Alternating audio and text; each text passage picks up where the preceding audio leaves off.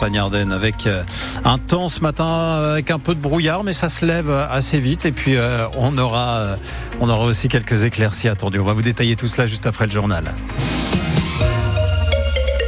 8h30, le journal Alexia Arad, pesticides, solvants agricoles et même résidus d'explosifs dans l'eau du robinet en Champagne-Ardenne. 10% des eaux du Grand Est sont contaminées par des explosifs issus des guerres, 5% contaminés par les solvants agricoles et près d'un champardonnais sur 5, c'est un peu moins dans la Marne et un peu plus dans les Ardennes, ont une eau trop chargée en pesticides.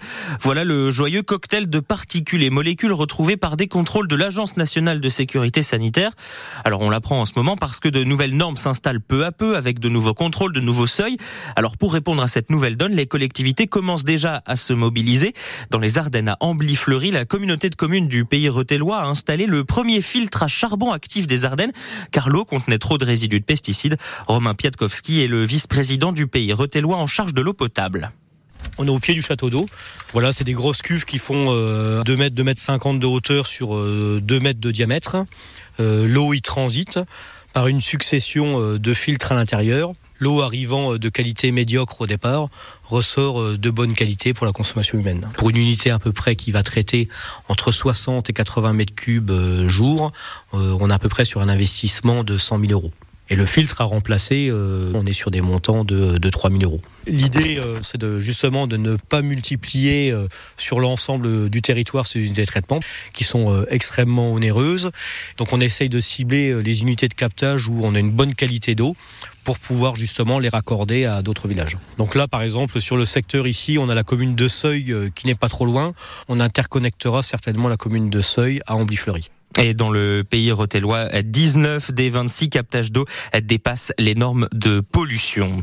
Aujourd'hui s'ouvre à Saint-Omer dans le Pas-de-Calais le procès d'un ancien membre du GIGN de Reims. Le militaire est jugé après avoir tué un jeune homme lors d'une opération en 2018. Le GIGN de Reims qui intervenait près d'un camp de gens du voyage pour interpeller des suspects d'un vol. L'audience devra éclaircir les circonstances exactes du tir, des circonstances exactes qui ont mené à un tir de la part du gendarme, tir qui a touché et tué Henri L'Enfant 23 ans. Le procès doit durer 4 jours. Nouvelle grève à venir à la SNCF après les contrôleurs autour des aiguilleurs. Euh, préavis déposé entre vendredi 11h et samedi 23h. C'est une mobilisation à l'appel du syndicat Sudrail. L'État va se serrer la ceinture pour trouver 10 milliards d'euros à économiser. Bruno Le Maire l'a annoncé hier soir.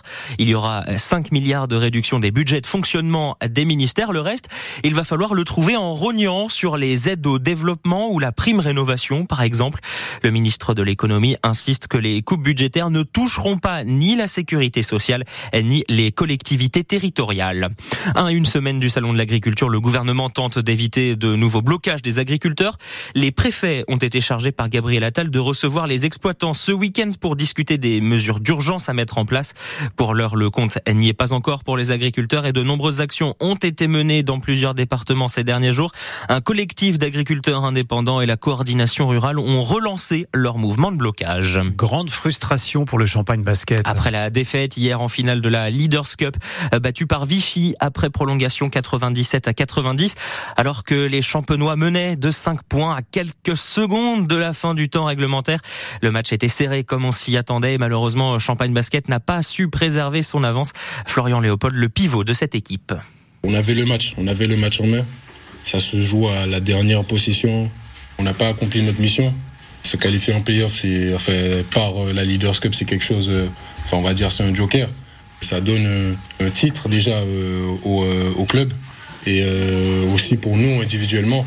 Et pour la suite, ça, nous, ça nous met en confiance aussi pour le reste du championnat, pour trouver une, meilleure place. Parce qu'on sait que toutes les, top teams qu'on a déjà joué en phase aller, on, perd de peu. Il nous manque quelque chose.